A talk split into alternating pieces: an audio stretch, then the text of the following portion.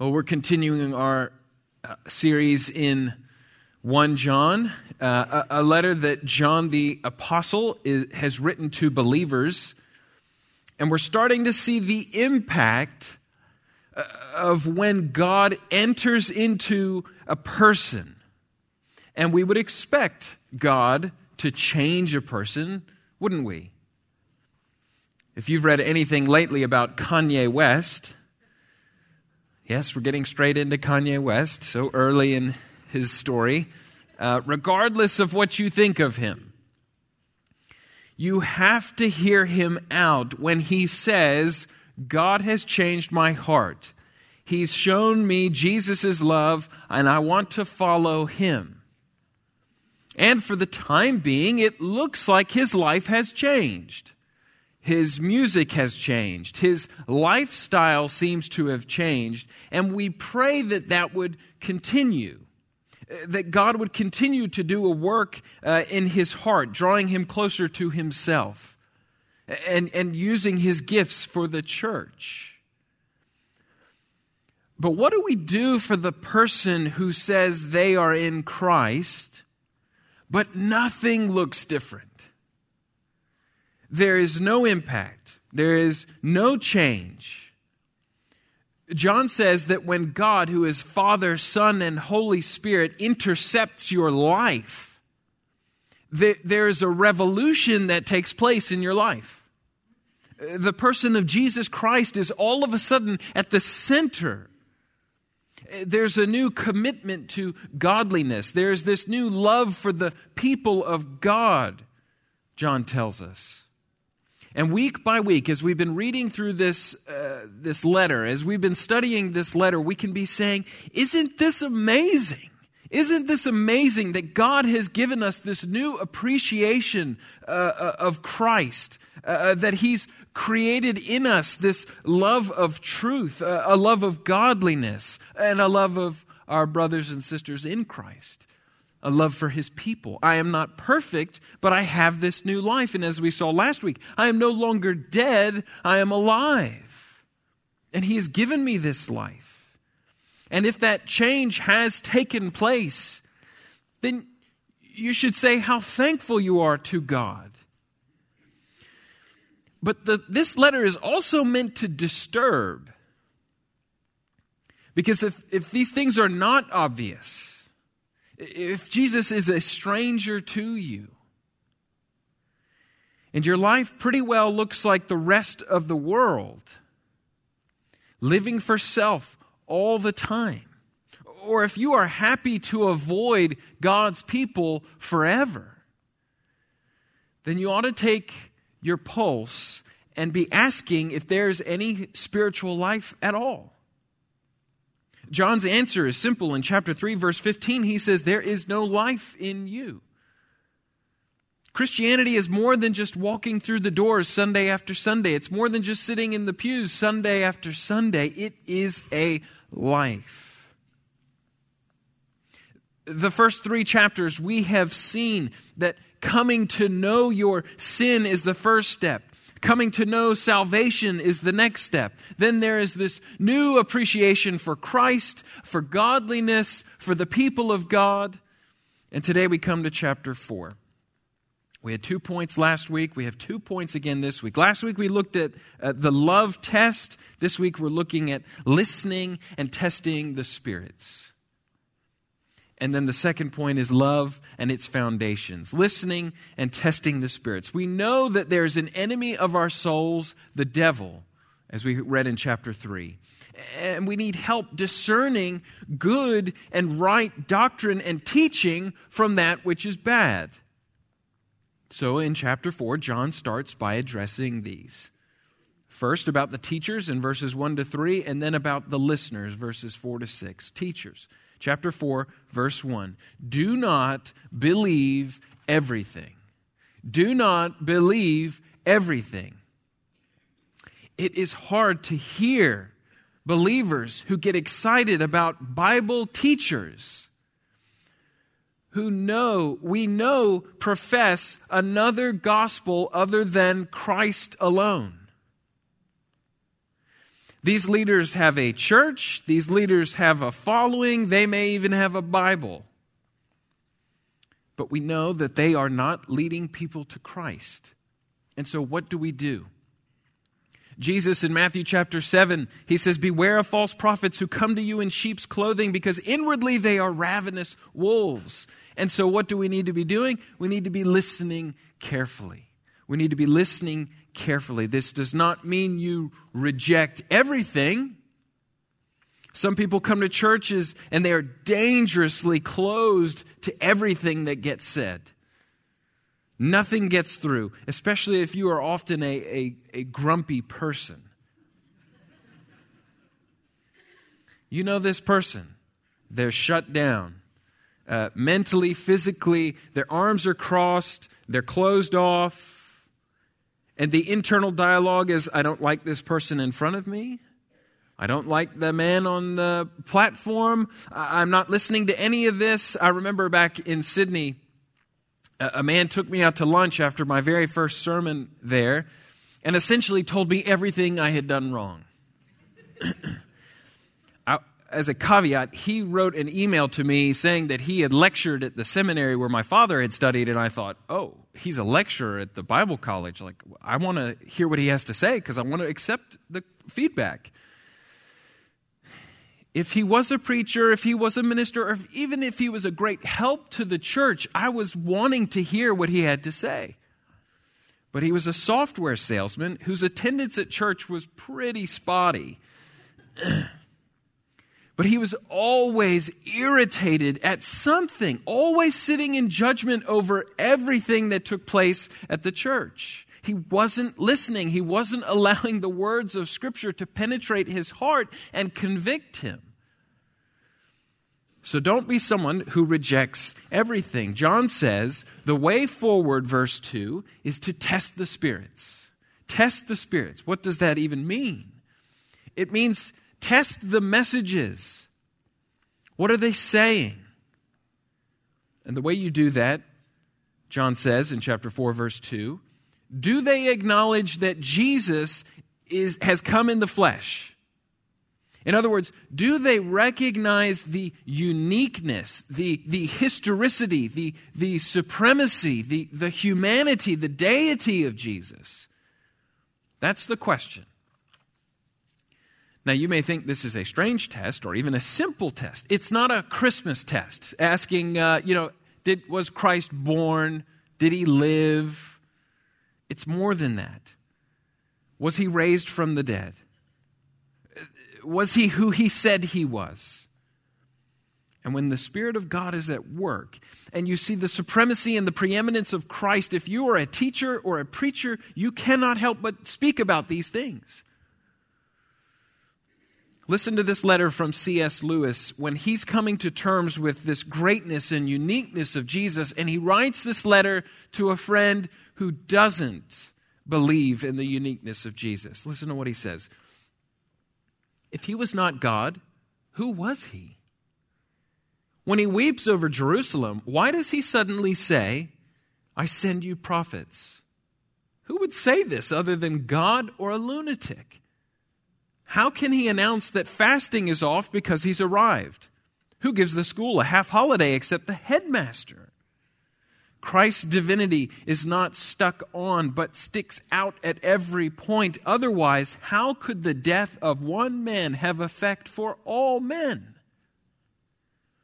He was beginning to see Christ as the most massive figure in human history in his life. Look at what John says of the speaker or the preacher who denies this, verse 3 because he doesn't just say it's unfortunate, how unfortunate that someone has done this. He goes all the way back to the spirit of the Antichrist. So if you want to know what the Antichrist is all about, all you need to do is hear someone profess that Jesus is not who the Bible says he is. All you need is someone who says this is not God come in the flesh, or God and man dying on the cross for us, or God man uh, raising from the dead. This is somebody who says he, he's not really that great. He's okay. This is somebody who says he goes in the long line of, of religious leaders throughout history. a, a good teacher like so many before and after him. John says that is Antichrist. And now, a word to the listeners. Here's John's word to the listeners. Are you listening? Congratulations. Congratulations. You have overcome. That's what he's saying to those who have listened to Christ. You have stayed with the truth. Congratulations. Despite all the pressure for you to drop the truth, you have stayed faithful to the truth. You have remained faithful and true to the teaching, to the doctrine. You are a truth person. And why? Verse 4 because greater is he who is in you than he who is in the world. God, having brought the message to you, has protected you by His Spirit. He has kept you with conviction. He has kept you going.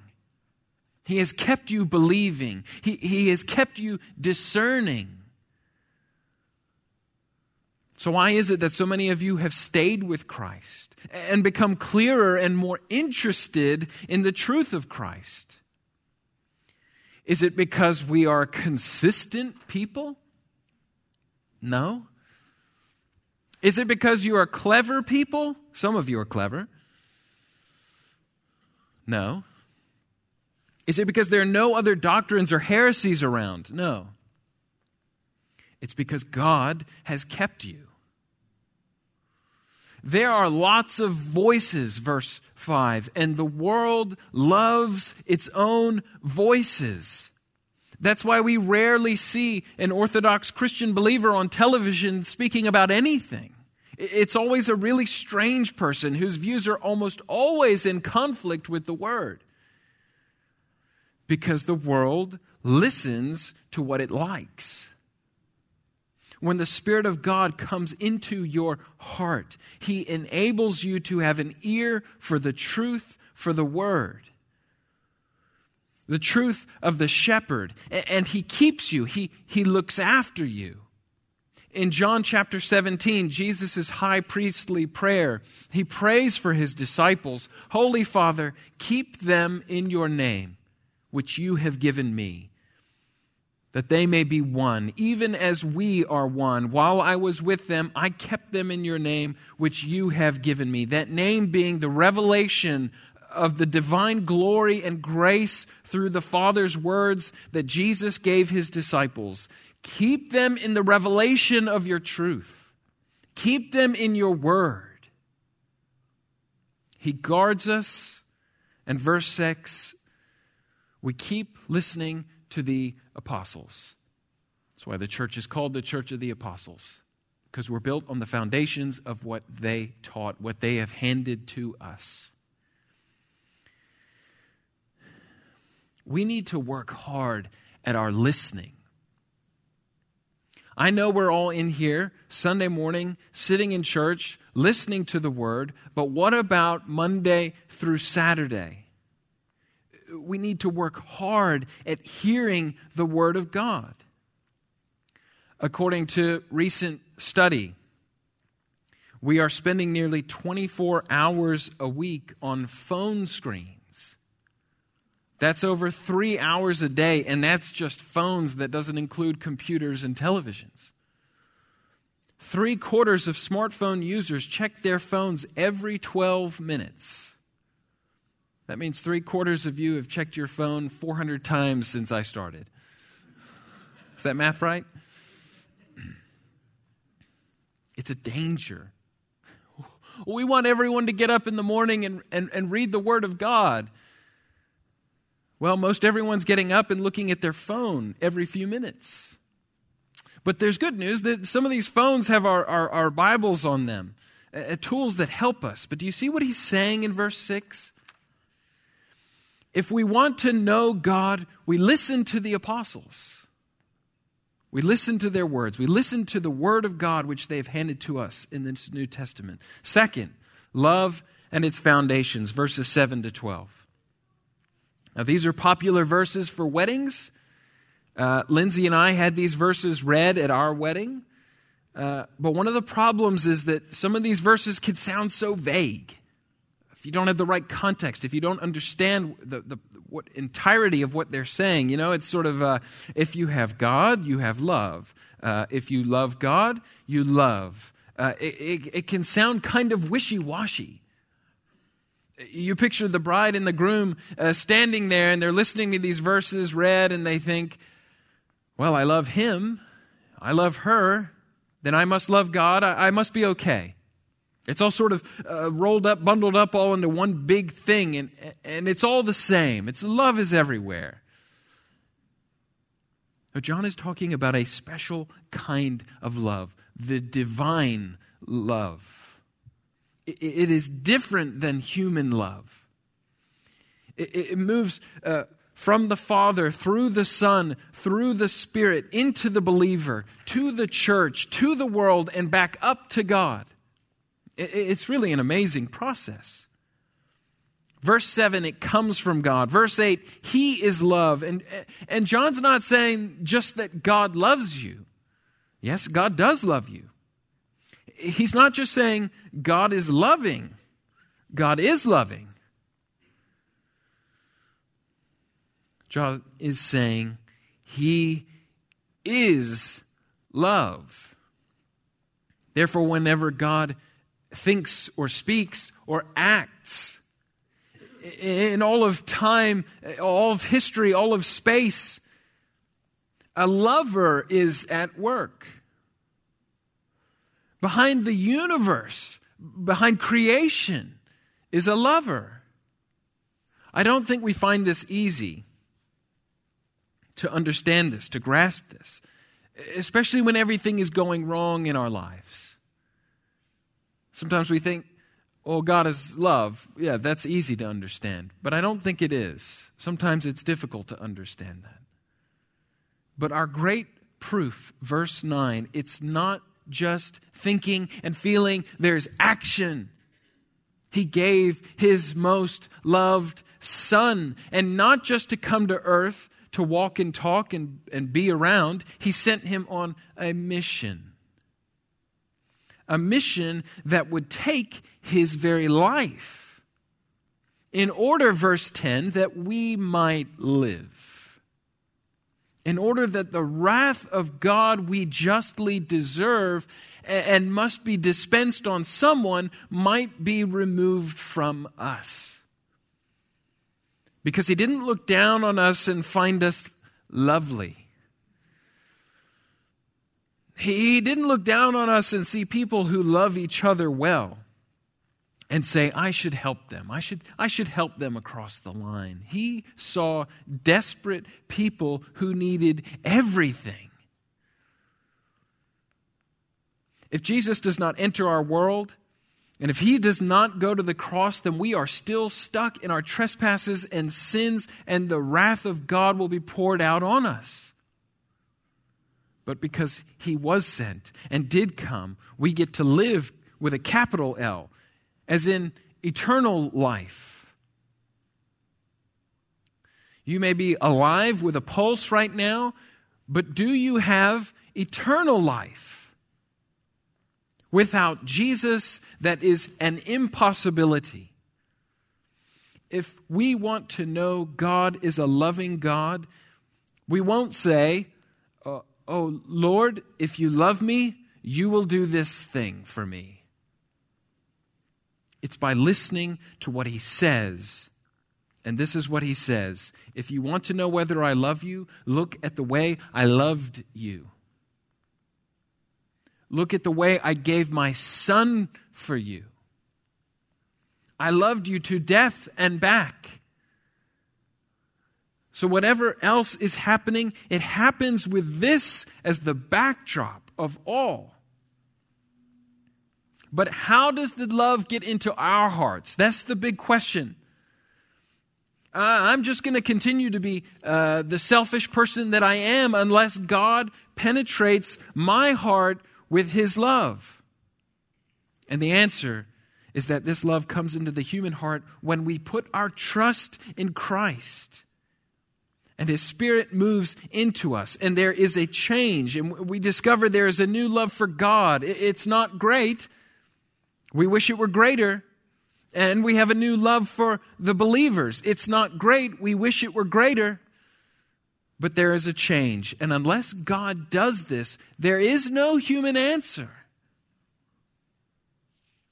John says, verse 11, if you have received this, reproduce it. If you have been loved sacrificially, love sacrificially. If you have been loved profoundly, love profoundly. John says, you have this transformation, but you need this instruction too. I've been given the love of God in my heart, but I need to be told, I need to be urged to show it.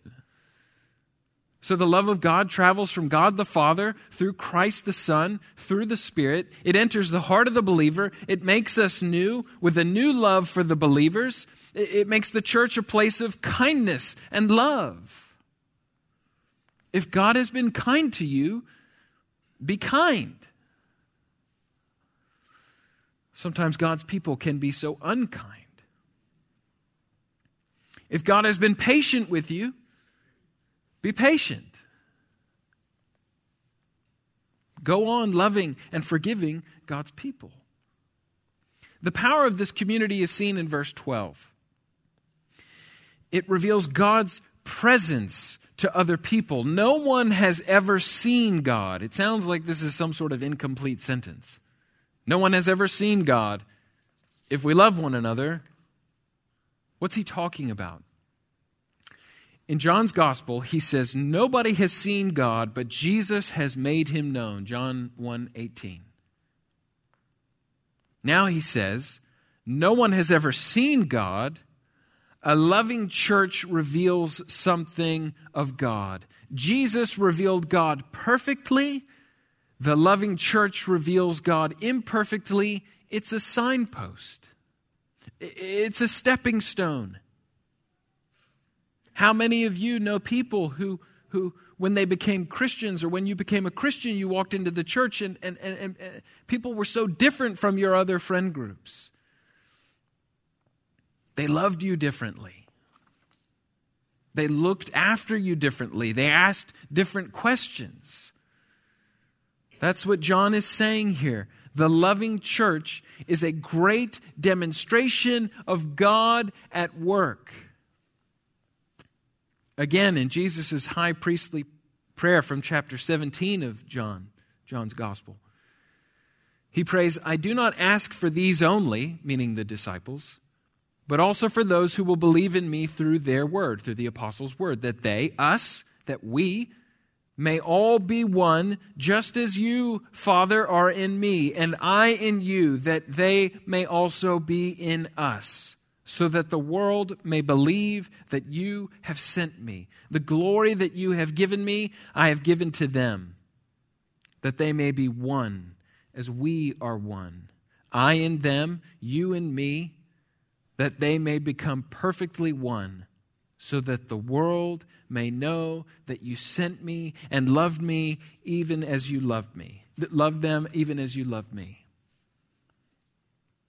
Our witness is one which extends beyond the walls of this building. It is one which people can see and know God through the love we have and exhibit for one another. What a challenge and yet, despite the difficulty of that challenge, I see it over and over and over again. When someone is sick and their small group Bible study goes and visits them, when someone has a baby and the members of the church throw a baby shower for them. I've seen it over and over and over again. And sometimes you begin to almost think that something hasn't happened, and then you go and visit someone and it's already happened. And you rejoice. Chapter 4. John is telling us that God impacts his people, that he causes his people to have a grip on the truth and, and, a concern for the truth and a love for truth. And he causes his people to have a new love in their hearts. Let's pray.